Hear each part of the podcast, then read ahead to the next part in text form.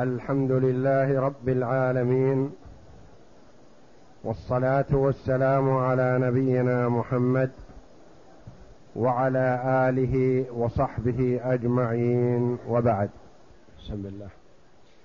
بسم الله الرحمن الرحيم. قال المؤلف رحمه الله تعالى: باب من لا يجوز دفع الزكاة إليه. قول المؤلف رحمه الله تعالى: باب من لا يجوز دفع الزكاة إليه. ذكر المؤلف رحمه الله تعالى قبل هذا الذين تدفع لهم الزكاة، وهم الأصناف الثمانية الذين ذكرهم الله جل وعلا في كتابه العزيز في قوله تعالى: إنما الصدقات للفقراء والمساكين والعاملين عليها، الآية، وهم 8 أصناف. ذكر في هذا الباب رحمه الله الأصناف والأنواع الذين لا يصح أن تدفع لهم الزكاة، وإن كان متصفا بصفة من الصفات السابق ذكرها. يعني الذين تصرف لهم 8 أصناف، قد يوجد من هؤلاء الأصناف ال8 من هو متصف بأحد الأصناف لكن لا يصح أن تدفع إليه الزكاة لمانع آخر، وهم 6 أصناف. منهم من لا يجوز دفع الزكاة إليه مطلقا من أي فرد أو من أي جهة، ومنهم من لا يدفع له المرء زكاته ويجوز أن يدفع إليه الزكاة، ويجوز أن يدفع إليه الزكاة غيرك، لكن أنت لا يصح أن تدفع له الزكاة. هم 6 أصناف، 6 أنواع يعرفون بالاستقراء إن شاء الله. نعم. الكافر لا يجوز الدفع إليه لغير التأليف، لقول النبي صلى الله عليه وسلم: تؤخذ من أغنيائهم فترد في فقرائهم، ولأنها مواساة تجب على المسلم فلم تجب للكافر كالنفقة. الأول من الأصناف ال6 الكافر، لا يجوز أن تدفع له الزكاة إلا في حال واحدة تقدمت، والحال الثانية فيها خلاف.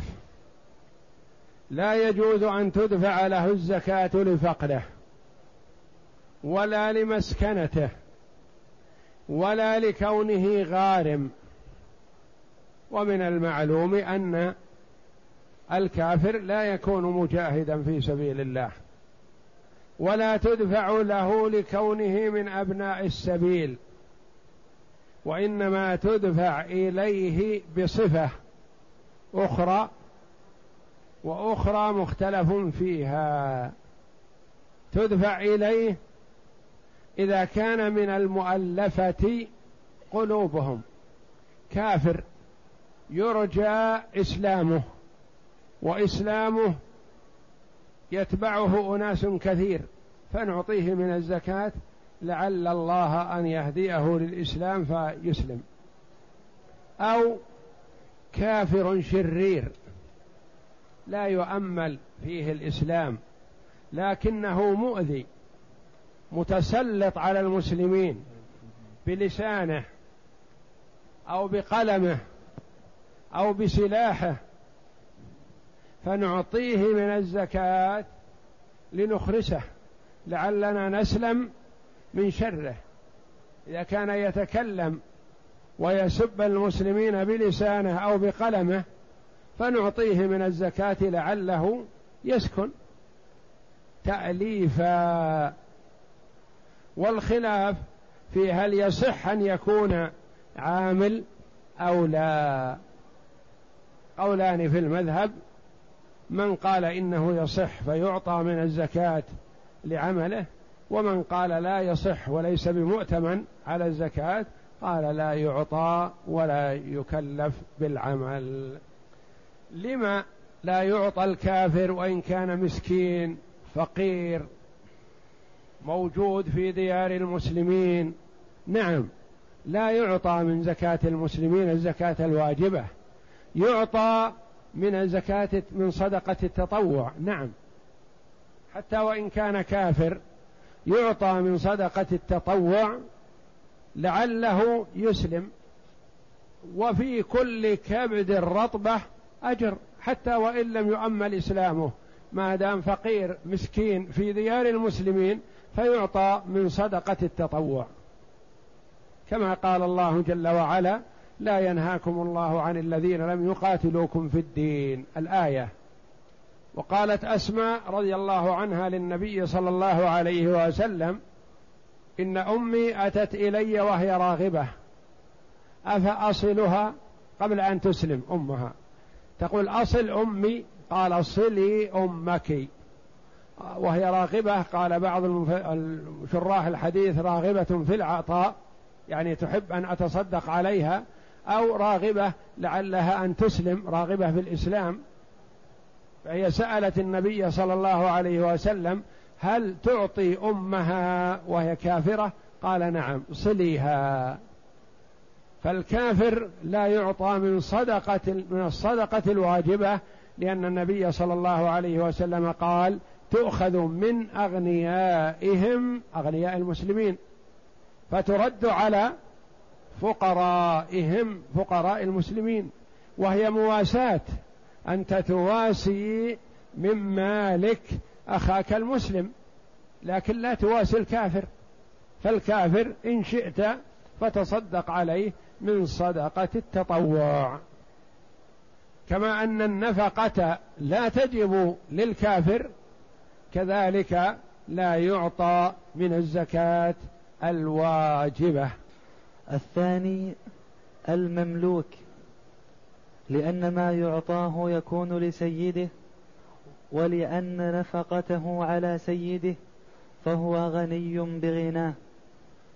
الثاني من الستة الأنواع الذين لا يعطون الزكاة الرقيق المملوك، لأننا نعطيه الزكاة لمن تكون لسيده، لأنه هو لا يملك. ثانيا هو نفقته كلها واجبة على سيده، فكأننا رفضنا مال سيده الغني، بدل ما ينفق عليه سيده قلنا نحن نتولاه من الزكاة وأنت وفر مالك لك. لا، سيده ينفق عليه. إذا كان سيده فقيرا نعطي السيد، مسلم من المسلمين نعطيه، وإن كان عنده رقيق يحتاجه، فنعطي السيد من الزكاة إذا كان فقيرا.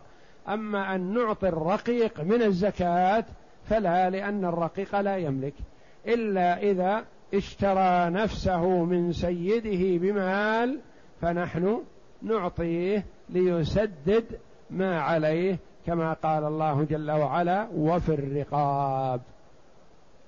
الثالث بنو هاشم، لا يعطون منها إلا لغزو أو حمالة، لأن النبي صلى الله عليه وسلم قال: إنما الصدقة أوساخ الناس، وإنها لا تحل لمحمد وآل محمد، وسواء أعطوا حقهم من الخمس أو منعوا، لعموم الخبر، ولأن منعهم لشرفهم، وشرفهم باق فيبقى المنع. الثالث بنو هاشم. بنو هاشم هم قرابة النبي صلى الله عليه وسلم.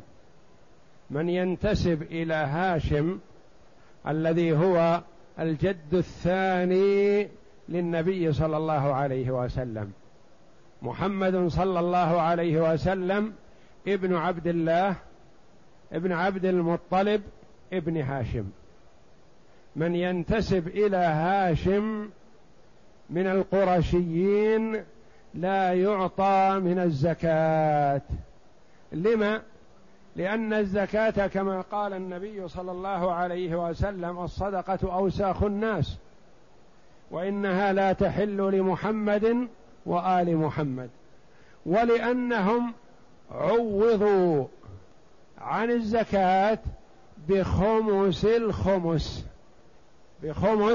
الخمس، لأن الخمس الذي يؤخذ في الفيء يكون 5، الخمس يخمس، هم 5 ما غنمتم من شيء فإن لله خمسه وللرسول ولذي القربى واليتامى والمساكين وابن السبيل.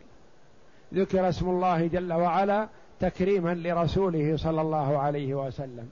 واعلموا أن ما غنمتم من شيء فأن لله خمسه وللرسول، يعني الخمس الأول للرسول، ولذي القربى قرابة النبي صلى الله عليه وسلم، واليتامى والمساكين وابن السبيل، كي لا يكون دولة بين الأغنياء منكم.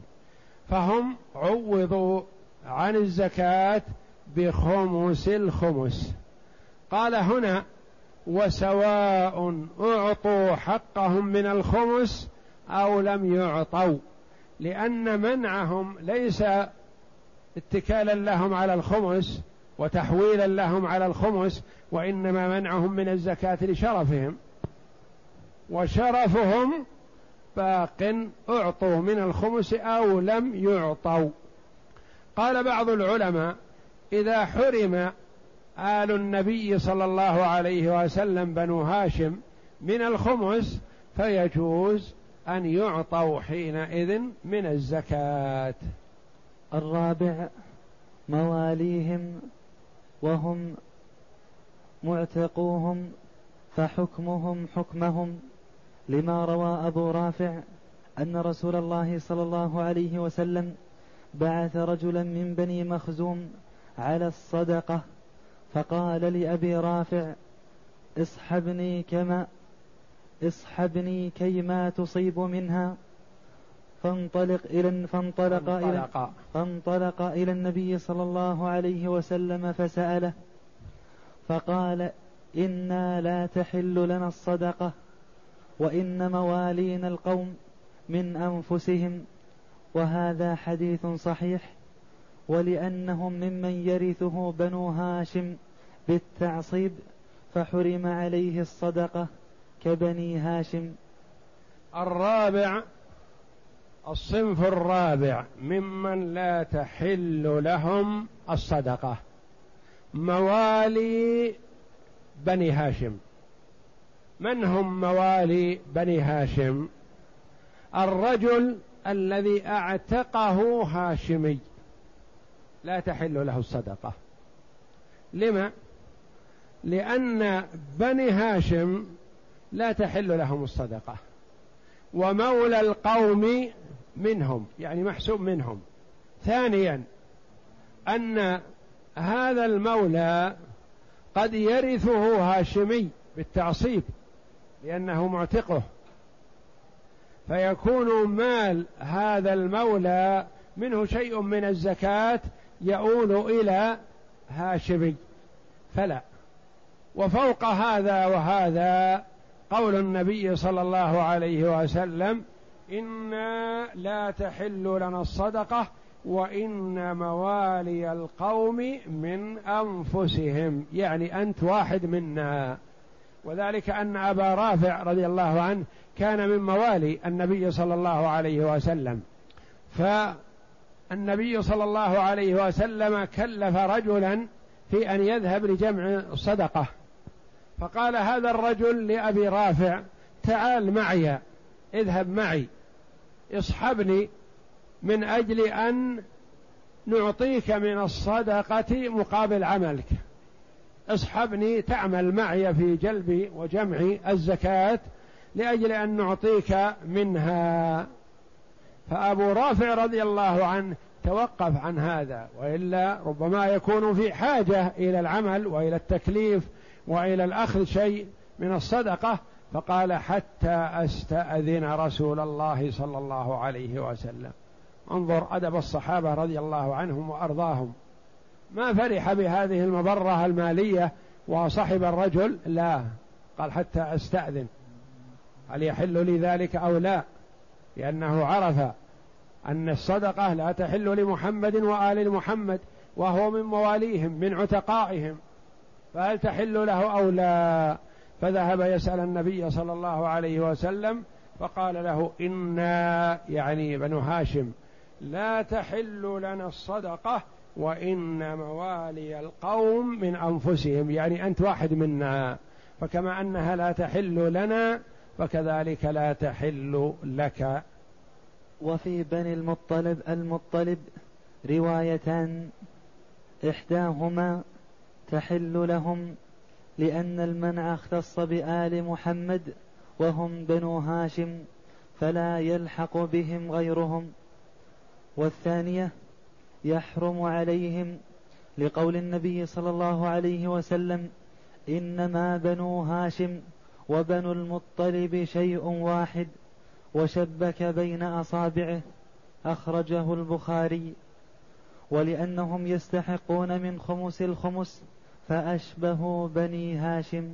ومن النوع الرابع الذي هم بنو هاشم بنو المطلب هم أولاد عم لبني هاشم، فهل تحل لهم الصدقة أم هم مثل بني هاشم ممن لا تحل لهم الصدقة؟ روايتان، الأولى قال تحل لهم الصدقة لأنهم ليسوا من آل محمد صلى الله عليه وسلم، وهم وغيرهم من بني عبد شمس وبني نوفل قرابتهم مع بني هاشم سواء، بنو عبد شمس وبنو نوفل مثل بنو المطلب بالنسبة لقرابتهم لبني هاشم، ولا خلاف في أن بني عبد شمس وبني نوفل تحل لهم الصدقة، ليسوا من آل محمد، قالوا بنو المطلب تحل لهم مثلها أو لا. هذا الرواية الأولى. الرواية الثانية قالوا لا تحل لهم الصدقة، لما؟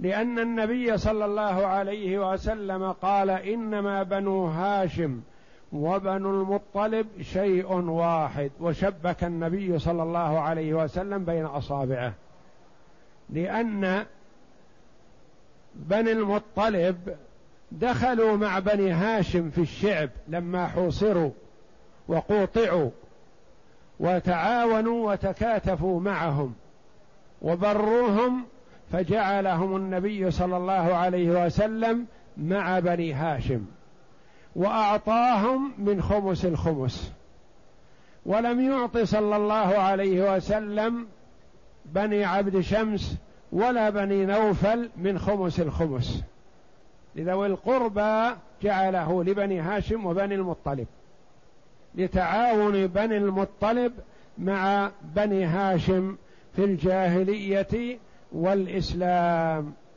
ولكونهم يعطون من خمس الخمس قالوا يكفيهم ويغنيهم عن الصدقة.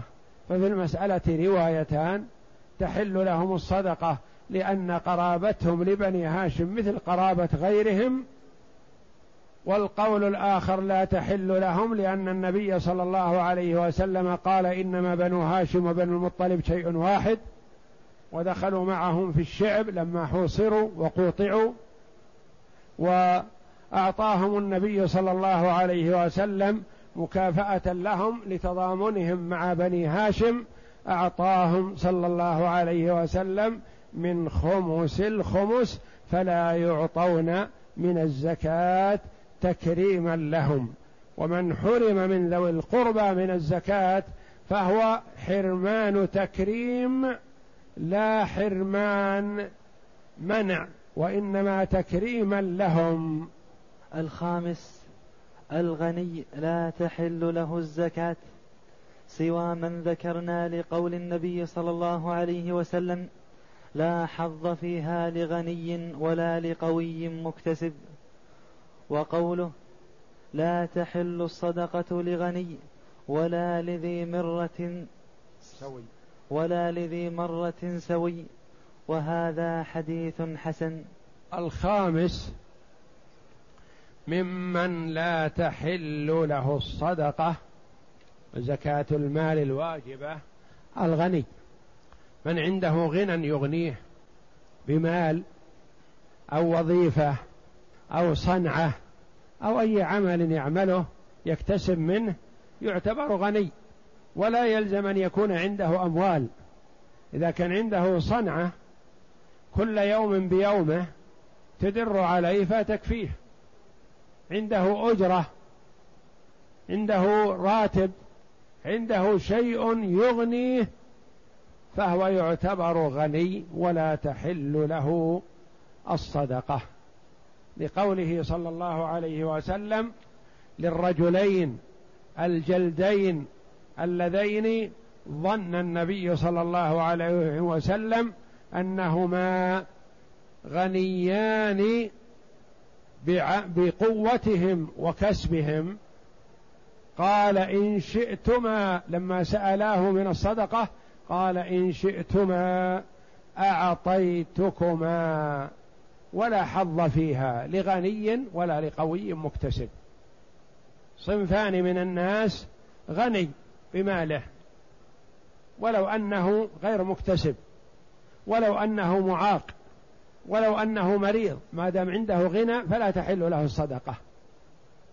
ولا لقوي مكتسب بهذا الشرط، قوي مكتسب، لأنه يوجد قوي لكن ما يتمكن من العمل لسبب من الأسباب، إما للتفرغ لطلب العلم، وإما لعدم تمكنه والسماح له في العمل، وإنما أو لسبب آخر، فهذا تحل له الصدقة. وأما القوي المكتسب وإن لم يكن عنده مال، ما عنده شيء، يمسي في الليل ما عنده شيء يبيت معه، لكنه مع طلوع الشمس يذهب ويعمل، فإذا زالت الشمس أخذ أجرته وأنفق على نفسه وعياله، وهكذا يوميا مثلا، فهذا لا تحل له الصدقة. ولقوله صلى الله عليه وسلم: لا تحل الصدقة لغني ولا لذي مرة سوي، يعني قادر، ذي مرة قدرة على العمل وتمكن. نعم. وفي ضابطه روايتان، إحداهما أنه الكفاية على الدوام، إما بصناعة أو مكسب أو أجرة أو نحوه، اختارها أبو الخطاب وابن شهاب لقول النبي صلى الله عليه وسلم في حديث قبيصة: فحلت له المسألة حتى يصيب قوما من عيش قواما من عيش أو سدادا من عيش، مد إباحة المسألة إلى حصول الكفاية، ولأن الغني ضد الحاجة، الغنى ضد الحاجة، وهي تذهب بالكفاية وتوجد مع عدمها. وفي ضابطه يقول: ضابط الغني. ما هو ضابط الغني؟ ما هي صفة الغني؟ قال: فيه روايتان، إحداهما أنها الكفاية على الدوام، يعني عنده ما يكفيه دائما، ليس عنده ما يكفيه شهر أو 20 يوما أو يكفيه لمدة 2 شهرين أو نحو ذلك، لا، عنده ما يكفيه على الدوام، إما مال موجود عنده، وإما كسب مستمر، راتب شهري يستلمه، أو أجرة يومية يستلمها، أو إنتاج صناعي يدخله للسوق فيأخذ قيمته ويكفيه، وهكذا. هذا الغناية على الدوام أو مكسب أو أجرة، اختارها هذه الرواية أبو الخطاب وابن شهاب لقول النبي صلى الله عليه وسلم في حديث قبيصة الذي تحمل حماله وجاء يسأل النبي صلى الله عليه وسلم، قال له: إن الرجل لا تحل له المسألة، إلى أن قال: فحلت له المسألة حتى يصيب قواما من عيش أو سدادا من عيش. يقول: لا يحل للرجل أن يسأل إلا في حال الحاجة، فإذا أصاب قواما من عيش أو سدادا من عيش توقف، يعني ما يستمر بالسؤال كما هو حال بعض الناس مثلا، إذا تعود السؤال استمر حتى لو جمع مئات الآلاف، وهذا حرام عليه ولا يجوز، فهو يأخذ حق غيره. الصدقة والزكاة جعلها الله للفقير، فإذا أخذها غير فقير فكأنه اغتصب حق غيره سواء بسواء، لأنه ليس من أهلها وأخذها، أخذ حق غيره، فهو ظالم لنفسه وظالم للغير. وإنما حد استلام الزكاة حتى يصيب ما يكفيه، يأخذ حتى يصيب ما يكفيه لمدة سنة، فإذا حصل على ما يكفيه لمدة سنة يمسك ويتوقف ولا يأخذ. والثانية، فالنبي مد الإباحة، يعني جعل الإباحة في الأخذ الزكاة إلى أن يصيب السداد وهو الغنى، فجعل الغنى هو السداد، يصيب سدادا أو قواما من عيش. والثانية أنه الكفاية أو ملك 50 درهما أو قيمتهما من الذهب، لما روى ابن مسعود قال: قال رسول الله صلى الله عليه وسلم: من سأل وله ما يغنيه جاءت مسألته يوم القيامة خموشا أو خدوشا أو كدوحا في وجهه، فقيل: يا رسول الله ما الغنى؟ قال: 50 درهما أو قيمتهما من الذهب. قال الترمذي: هذا حديث حسن. فعلى هذه الرواية إن كان له عيال فله أن يأخذ لكل واحد من عياله 50، نص عليه. الرواية الثانية تقول الغنى هو الكفاية، يعني عنده شيء يكفيه، أو يعني يكفيه من صنعها أو أجرها أو راتب، أو عنده 50 درهم، 50 درهم تكفيه لا يسأل حتى تنتهي. 50 درهم قد تكون تغني في بعض الأوقات، لكن في بعض الأوقات لا تغني ولا تكفي. والنبي صلى الله عليه وسلم قال: من سأل وله ما يغنيه جاءت مسألته يوم القيامة خموشا، خموش في الوجه، أو خدوشا أو كدوحا، وكلها متقاربة المعنى، يعني كأنها ضربات أو تجريح في وجهه بسبب المسألة والعياذ بالله، المسألة التي بغير حق. فقيل: يا رسول الله ما الغنى؟ ما هو الغنى الذي يمتنع المرء عن السؤال معه؟ قال: والمراد ب50 درهما، يعني للشخص الواحد، فيأخذ لكل واحد من أولاده مثلا، إذا كان في البيت أولاد ونساء فيأخذ لكل واحد هذا المبلغ. وكلما تعفف المرء واقتصر على أقل الكفاية فهو خير له وأفضل من أن يأتي يوم القيامة وأثر المسألة في وجهه والعياذ بالله، نسأل الله السلامة. نعم. ولو ملك عروضا تكثر قيمتها لا تقوم بكفايته جاز له الأخذ، رواية واحدة.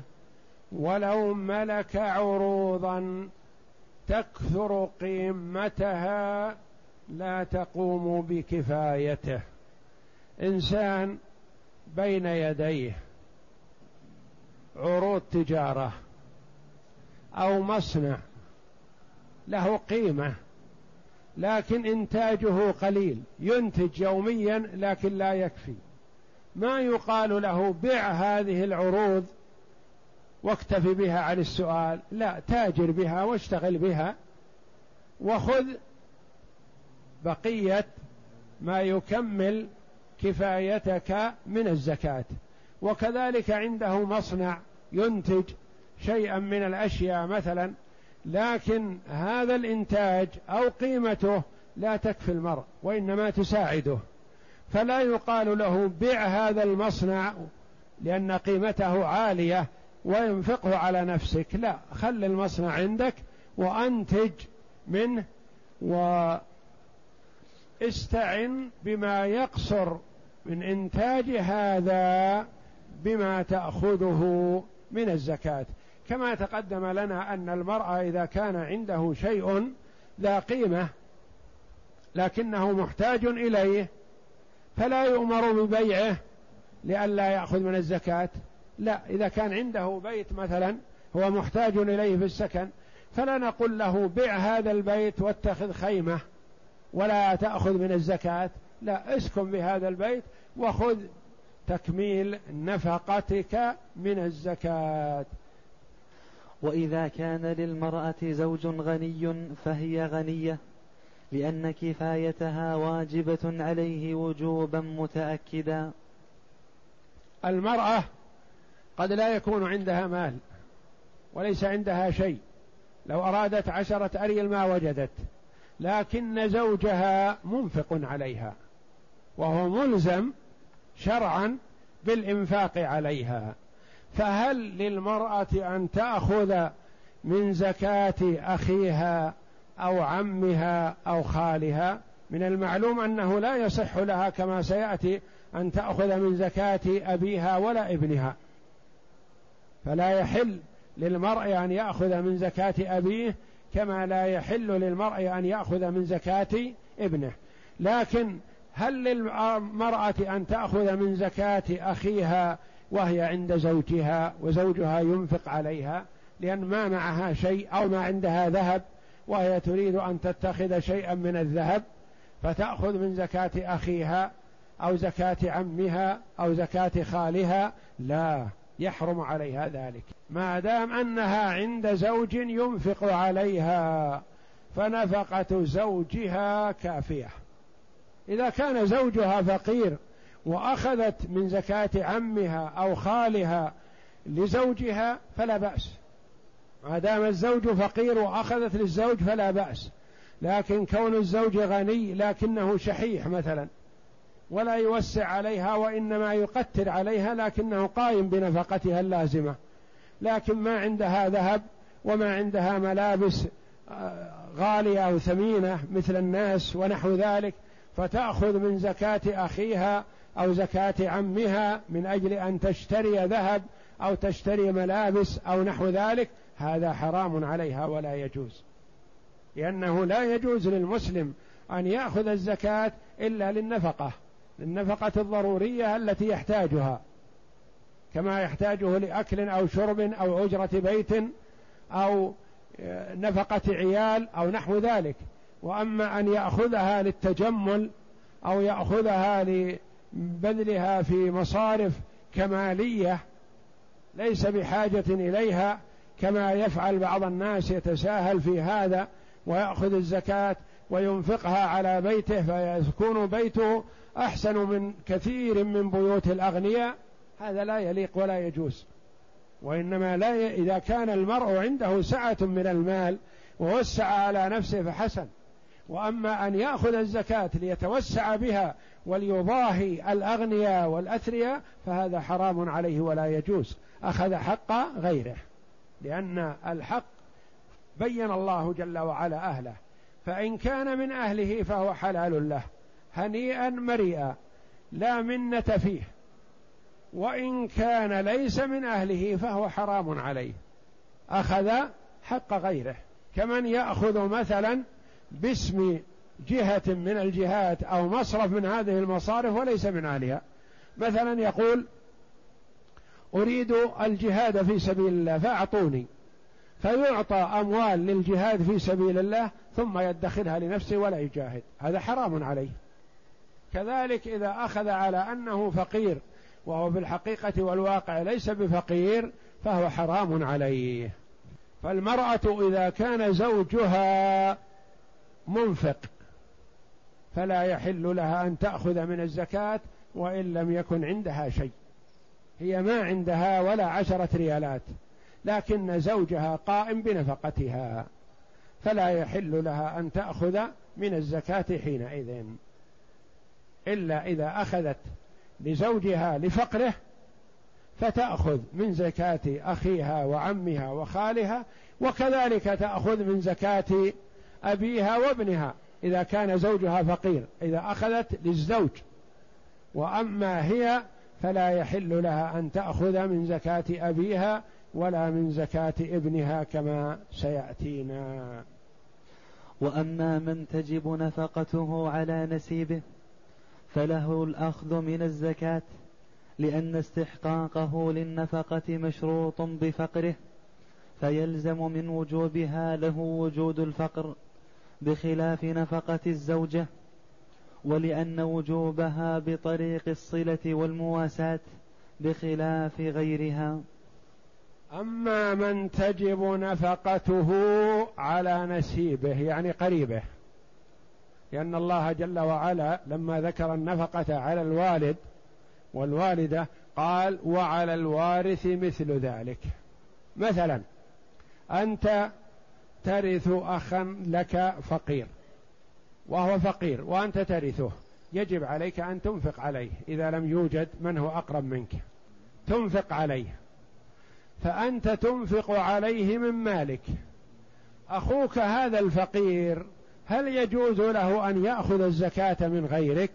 نعم يجوز له، لأن نفقتك عليه أنت ليست نفقة لازمة كنفقة الزوجة، وإنما أنفقت عليه لفقره، وما دام أن الفقر موجود فله حق أن يأخذ من غيرك من النفقة ويستغني بها. مثلا فرق بين أن تأخذ الزوجة من الزكاة وزوجها غني فلا يحل، يأخذ الأخ الفقير من الزكاة ونفقته واجبة على أخيه الغني فله أن يأخذ من الزكاة، لأنها ما وجبت نفقته على أخيه إلا بسبب فقره، وما دام أنه فقير ووجبت نفقته على أخيه